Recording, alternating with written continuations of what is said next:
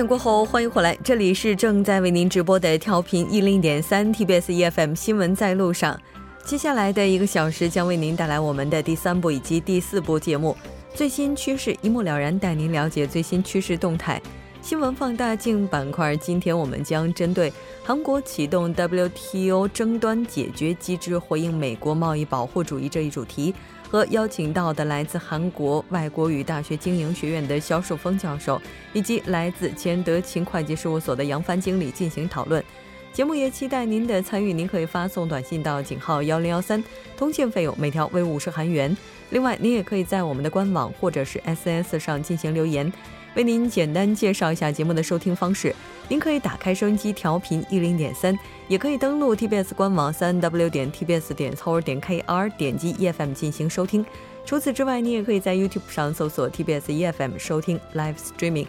在这里还要很抱歉的告诉您，目前我们的节目还不能使用 TBS APP 进行收听，给您带来的不便还请谅解。那稍后是广告时间，广告过后马上回来。以独特的视角发现最新流行动态、最新趋势，一目了然。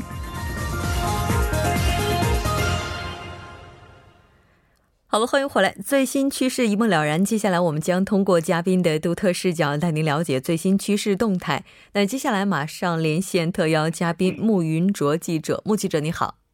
喂，主播晚上好，很高兴和您一起来了解今天的最新趋势动态。今天您为大家带来的是什么呢？今天给大家介绍的主题关键词是啊，实际很简单，就是说人气网游折射出了韩国人当前的生活处境和内心动态。前不久刚和大家聊过日本的一款小动物去旅行的那个游戏风靡中国，反映出的就是中国年轻人的一种内心孤独和无奈吧。那现在韩国流行起来的几款网游，实际也是变相反映了韩国现在的社会趋势。嗯，网络游戏它能够反映出来人们的一些现在的一些流行趋势哈，这个应该说也是挺新鲜的一个切入点。那最近的话，有哪些类型的游戏比较受欢迎呢？最近像是归农类的，还有钓鱼类的游戏，可以说是人气超高的。有首尔的一位玩家说自己一直以来的梦想就是归农归村。啊，但说起来容易，实际大家都知道，这个并不是那么容易就能说到做到的。所以这位玩家就靠游戏实现了自己的梦想，玩起了一款类似几年前中国流行的那个偷菜一样的游戏。玩家他在这个游戏当中不仅可以种粮食、蔬菜、水果什么的，还可以养花、栽种各种药材。在游戏当中，玩家就相当于是农夫、农民，和其他玩家一起分享从播种啊，再到收获的各种喜悦。还有人就是喜欢钓鱼嘛，不过受限于环境、场所还有装备多种因素的影响，人们就开始通过钓鱼的游戏去寻找另一种代理满足。嗯。像这些游戏的话，刚才您提到种菜、养花、养鱼，它为什么会受到这么大的欢迎呢？嗯，就像最初我们说到的一款游戏的走红，它反映出的都是某种社会生活景象或者是趋势。这个游戏之所以这么受欢迎，我觉得其中一个原因就是游戏和电视节目不太一样，游戏中的主角就是玩家自己。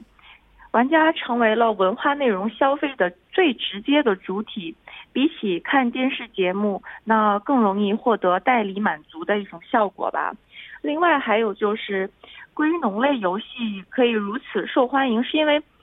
在现实生活当中感到疲惫的人们对休息啊以及逃离都市生活的需求大大增加了，上班族们都希望在有足够金钱的环境下。过上一种没有各种激烈的竞争、与世无争的这种所谓的完美的生活吧。那在这类游戏当中，他们就可以获得这样的快感。嗯，那刚才您提到说这个游戏，大家也是从这个虚拟的空间当中体验到一种我们没有办法在现实生活当中体验的快感。那真的从游戏里能够学习到一些比较实际的技能吗？呃，是的，像是种花、种草呀，还有烹饪、制作服饰等等，在游戏当中都是作为生存技能出现的。许多玩家将这些发展成为现实生活中自己的兴趣爱好。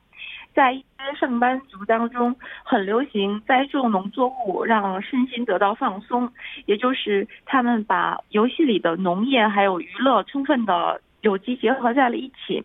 现在国内好像是三十九岁以下归农人口当中，青年农夫的数量是呈现增长势头的。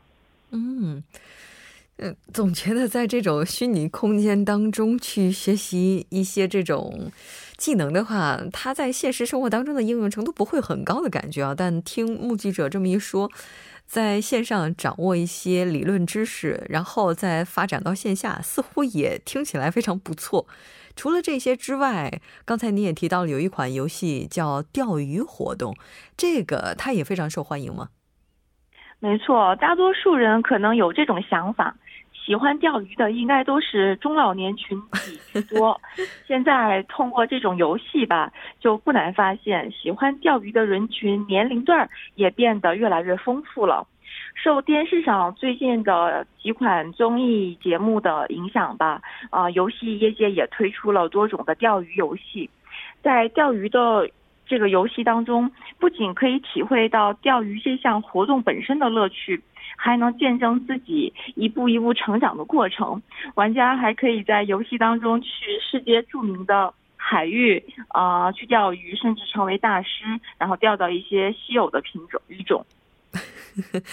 当然，在线下真的去钓鱼哈，它还是存在比较大的一些风险，它可能会受到海洋上的这些气流啊，再包括气象的一些影响。但是在虚拟空间钓鱼的话，它可能从安全系数上来讲是比较高的。除了刚才您提到的这些之外，还有哪些新的形式出现了呢？呃，实际新的形式或者趋势，也就是说。像是这款钓鱼游戏的话，呃，它以前是针对少数钓鱼爱好者去开发的。不过现在随随着钓鱼热风的兴起，新开发的游戏都是为了吸引不同群体的玩家。比如说，无论从难易度上，或者是游戏的画面风格，还是玩法上，都走上了一种大众化的路线。我觉得可以直接理解成为，就是开发者为了钓到更多的玩家而广泛的去撒网。现在，嗯。确实，当扩大更多用户的时候，可能它这个从经济效益上来讲会更高，而且从这个普及上来讲，似乎也是实现了成功。不知道目击者您是怎么样去看待这种现象？您有没有实际的去体验过呢？嗯，我觉得这类游戏在某种程度上，实际都反映出了玩家的一种情感空窗吧。不管是在中国非常非常流行的那个去旅行的小动物，还是。韩国现在最流行的归农、种花、种菜这样的游戏，很多时候玩家就真的是等，能做的并不太多，啊，简单而且不可控，处处都有很多随机的因素。玩家我觉得通过游戏获得现实生活中无法获得的满足感，实际也是一种治愈的过程吧。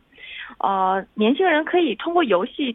暂时舒缓一下我们的情绪，获得一些安慰。但是我觉得游戏终归只是游戏嘛，那最终我们还是要回到真实的这个生活当中来。所以有时候对无力摆脱困境的这个逃避，我觉得人们而选择了去玩这一类好像比较偏佛系的游戏吧，去 逃避这个解决不了的问题。但是宣泄物，我觉得还是应该回归到现实生活当中的，获得一点治愈还不错。确实，在网络空间里养小动物，不如我们真的去那些流浪宠物中心去领养一只回家来照料。如果您在网络空间上养花养草的话，倒不如真的去花市上抱一两盆回家来养一养试试看，可能它带给我们的乐趣会更大一些。当然，它只是体现出来现在的一种趋势而已。好的，非常感谢目击者为大家带来的今天的这一期节目，我们下期再见。好的，再见。稍后来关注一下这一时段的路况、交通以及天气信息。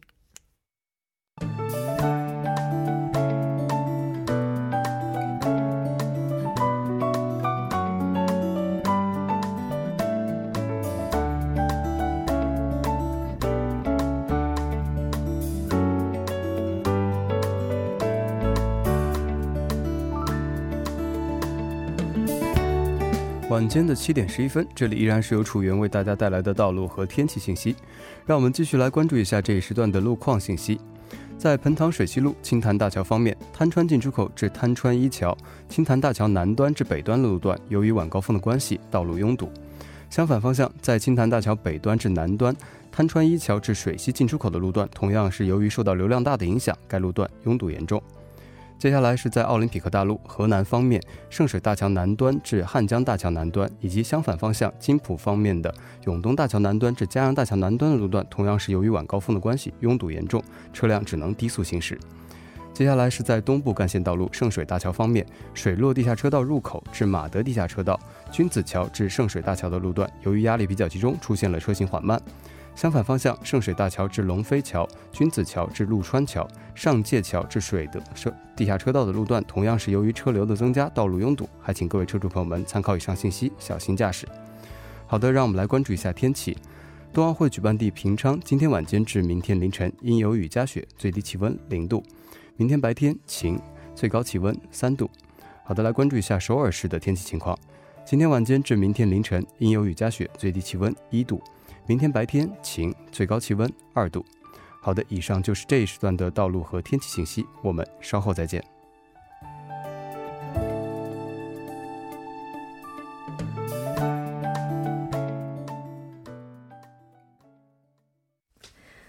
好的，欢迎回来，多角度、全方位为您深入剖析韩中两国实时热点焦点。那今天我们要讨论的话题是：韩国启动 WTO 争端机制，回应美国贸易保护主义。节目也期待您的参与，您可以发送短信到井号幺零幺三，通信费用每条为五十韩元。另外，您也可以在 YouTube 上搜索 TBS EFM，在收听 Live Streaming 的同时点击对话窗参与互动。今天我们请到直播间的两位嘉宾，一位是来自韩国外国语大学经营学院的肖树峰教授，肖教授你好。木真你好，听众朋友们晚上好。你好，肖教授。那另外一位嘉宾是韩国前德勤会计事务所的杨帆经理，杨帆你好。大家晚上好。非常高兴和两位一起来讨论今天这个话题。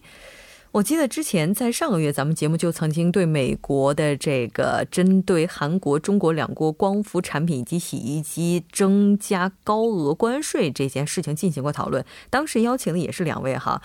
这不到一个月的时间，美国就再一次就钢铁产品以及变压器实施反倾销措施，征收反补贴税。就此呢，韩国青瓦台经济首席秘书洪长标二十号在记者会上表示，韩国政府启动了世界贸易组织争端解决程序。那今天咱们就再次邀请到两位嘉宾一起来讨论一下这个话题。首先还是按照惯例哈，我们来讲一下这次美国征收的反补贴税，它究竟要征多少？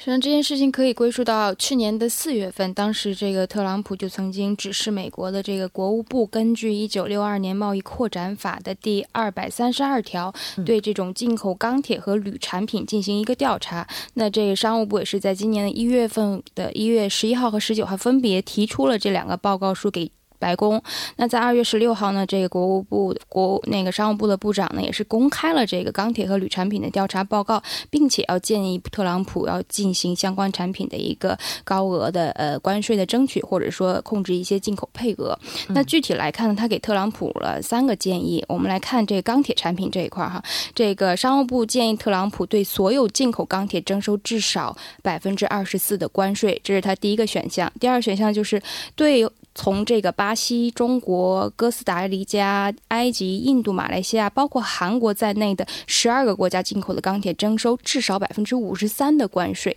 那第三个这个选项就是说，呃，对所有国家或地区实施钢铁进口的配额。然后呢，这配额是二零一七年对美出口规模的百分之六十三。但同样，这个铝产品它也给了三个建议，一个就是进口产品的这个所有进口铝产品至少征收百分之七点七的关税。第二个选项。是这十二个国家里面呢，它要征收呃至少这个百分之二十三点六的关税。最后一个选项就是对所有国家，嗯啊进行这个配额的这样的一个管制。那其实到目前为止，特朗普还是正在考虑当中，没有做任何决策。当然，特朗普他有权利是要么调整一些建议，要么是做不做任何选择，要么就是说做更高的选择。所以说，预计大约特朗普会在今年四月份呢对这两个报告做出回复。但是大家都还是比较比较紧张的，嗯。应该说，特朗普的话，这个他的贸易保护主义哈，这个政策是非常一贯的。虽然说这会儿先停下来了，但他一旦起了这个头，到哪儿是个结尾，可能我们很难去猜测。有可能一直到这个政策出台，包括推进，给他带来实实在在的经济效益，这可能才是一个尾号。嗯，二零一八年也是刚刚才过去两个月了，那美国好像这接二连三的就一直是在征收关税。缺钱了吗？上次我还没有缺钱，这是不是一年一年两年的事？美国的这种逆差贸易贸易贸易逆差是一直是一个问题，每年有七千多亿美美元的这种逆差啊。其实美国其实就是说在借其他国家的钱来进行消费，这是一个。但这次啊，缺钱是那是那是一个不是一个暂时的问题，但是他这次提出来，其实他就是把以前的竞选当时的一些承诺。啊，或者是一直在竞选的时候，一或者到上任，他一直在没停啊，一直在口头上发出威胁，说要上任的话，要要要对这个贸易伙伴进行这个制裁啊，强调这个美国的优先主义。他的口，他说的美国的优先主义，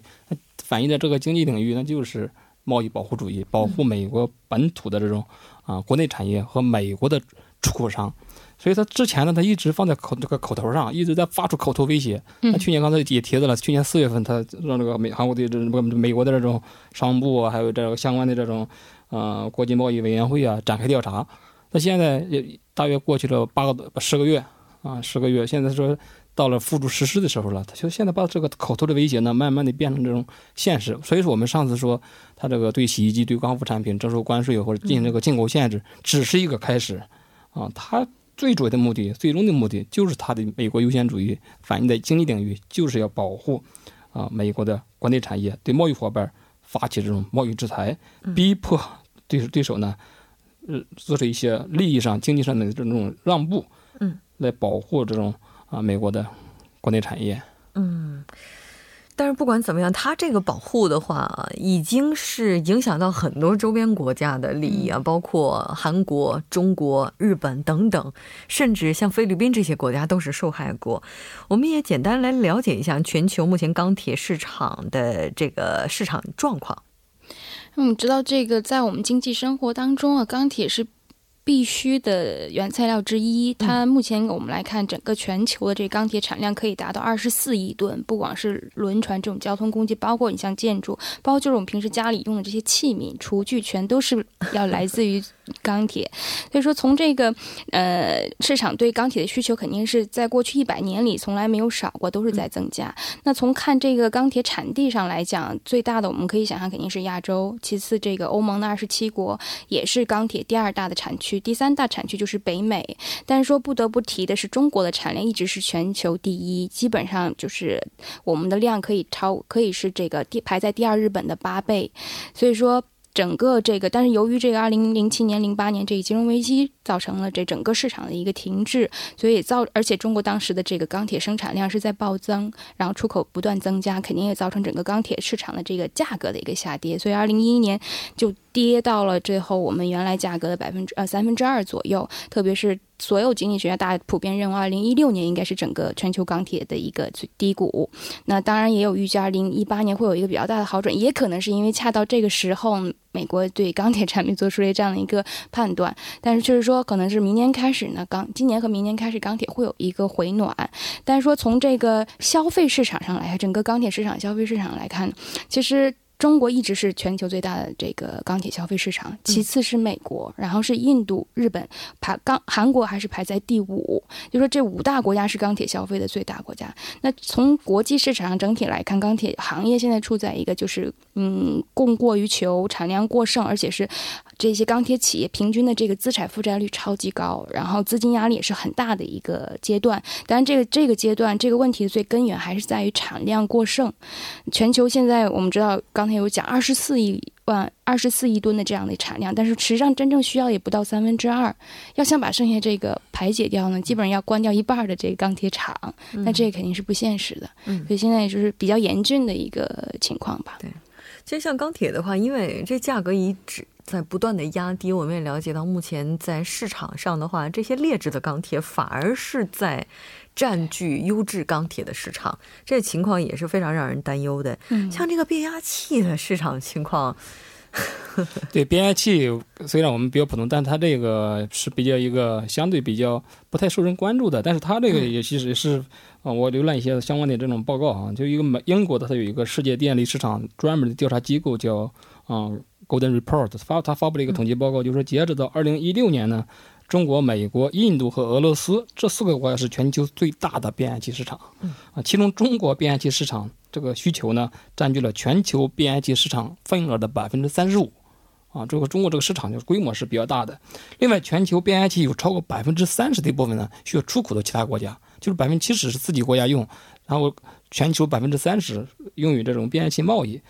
另外呢，中国和韩国分别是全球第一大和第三大这种变压器的出口国，而美国和沙特呢是全球最大的两个变压器进口国。比如说，美国是变压器进口国第一大国，中国和韩国呢是第一、第三大这个变压器出口国。所以这次这个韩国变压器，它这个生产商是比较紧张，因为韩国的变压器生产商在全球的大型这种啊变压器市场一直占据着重要的地位，尤其是这种这个规模比这个功率比较大的这种呃市场上，尤其这个二零一零年对美国的变压器出口这种规模呢达到了四亿美元，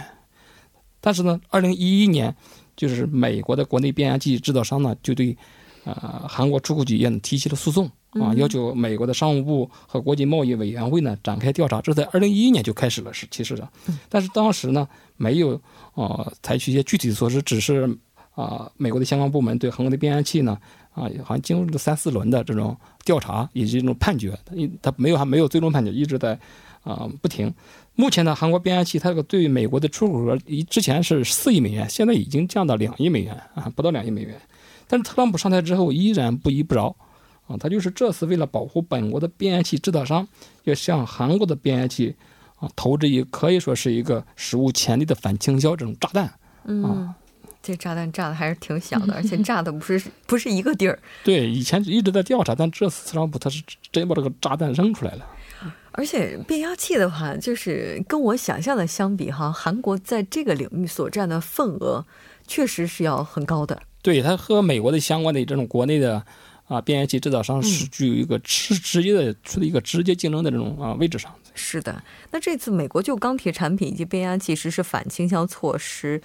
这接下来可能会对韩国出口经济造来大造成这个大概多大的影响呢？其实从某种意义上来讲，它可能就是压根儿就断掉韩国部分钢铁产品出口美国的一路子，因为我们可以看到，就是，呃，我们知道美国是世界最大的钢铁进口国之一。那其实我们从这个截止到今去年九月份的这个这个出口的进口的这些数字来看，哈，实际上美国钢铁进口的十大来源当中，最大跟中国不是最大的。它它更多的钢铁是来自于第一是来自于加拿大，嗯，其次是巴西，然后是韩国，韩国是排在第三，然后是墨西哥、土耳其、日本、俄罗斯、德国，根本排前在根本前面根本排不到。我们中国，而且你像这个，就这十大这个进口来源国占的分量是百分之将近八十多，嗯，剩下的一些国家也不过百分之二十。也就是说，这次钢铁针对中国来讲，其实对中国的影响，说实在不是很大。刚才我们讲变变压器，因为美国是最大的进口国，所以变压器在美国来讲，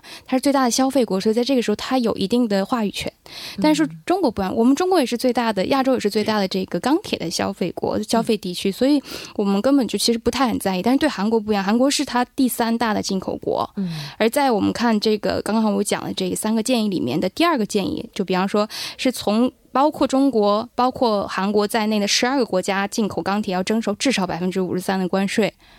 那也就是说，我们说的这个韩国其实。只有韩国包在包含在刚才前十大美国进口这个钢铁里面的名单里面，嗯，俄罗斯没有，加拿大没有，德国没有，只有韩国有。也就是说，在这十个国家里面的竞争上，完全韩国就完全没有优势，因为它比别的国家多了百分之五十三的这样的一个关税。跟这个墨西哥啊，包括加拿大比起来的话，韩国本土离美国的距离是比较远的，所以它加上这个运费的话，其实成本还是比较高的。其实这次。炸弹之前已经反复就是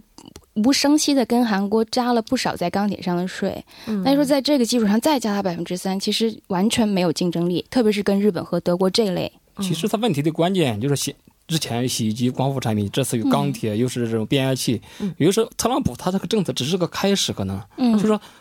如果韩国现在继续按兵不动，不采取措施的话，可能这个特朗普他这个手势就伸向韩国哪些领域就。没法估计比如说现在他这这几个大领域，其实都是韩国赖以这种仰仗的这种出口的这种关键产业。这些产业如果说进因为这个关税或者是进口限制受到这种啊出口方面的这种限制的话，那韩国的出口肯定是要受到很大的影响的。就比如说美国对韩国的出口中，它占百分之十十几的这种份额。嗯，另外这这种几个，如果下来的汽车还有其他一些产品嗯啊，现在特朗普又撕毁这种韩美自自由贸易协定，他说他有有有有有威胁要修修订。嗯从这份，如果韩国要继续按兵不动，特朗普他这个只是开始，他没显然这个边气是征完税了，这个钢铁征完税了，他不会就就此收手。嗯，所以当然他这个是一定要反击。对，当然就是说，美国方对这个为什么把韩国放在这十二个国家名单里边呢？那美国的解解释是，虽然是说这个我们跟中国进口的这个量不如这个美韩国的五分之一，但是其实韩国大部分产品的这钢铁产品的原材料也都是从中国进口过来的。嗯然后它再，比方说进口钢板进来，然后它再加工成钢管，然后再运给美国。那美国会它的理它的逻辑就是说，这属于迂回，属于间接我我拿到了中国的钢铁。低廉的钢铁，所以他就觉得是这个原因把韩国放在了这十二个国家里边。当然还有一个原因，刚刚教授也讲了，因为这个韩美 FTA 又要谈起来了嘛，这其实是也是我觉得是特朗普给韩国施加压力的一个一个筹码。嗯，你要不同意这个，要不同意那个，对对就是让反正你做一个选择题。对。其实跟韩国钢铁业界的朋友也进行过沟通啊，就提到过韩国的钢铁可能从质量上来讲，在全球范围内不是最好的，在价格上也不是最低的，但是它的综合性价比性价比是很，可能是非常高的。那在这个方面受到的冲击该怎么样去缓解？嗯，目前确实需要各方思考的一个问题啊。我们先来稍事休息半点，过后继续讨论今天的话题。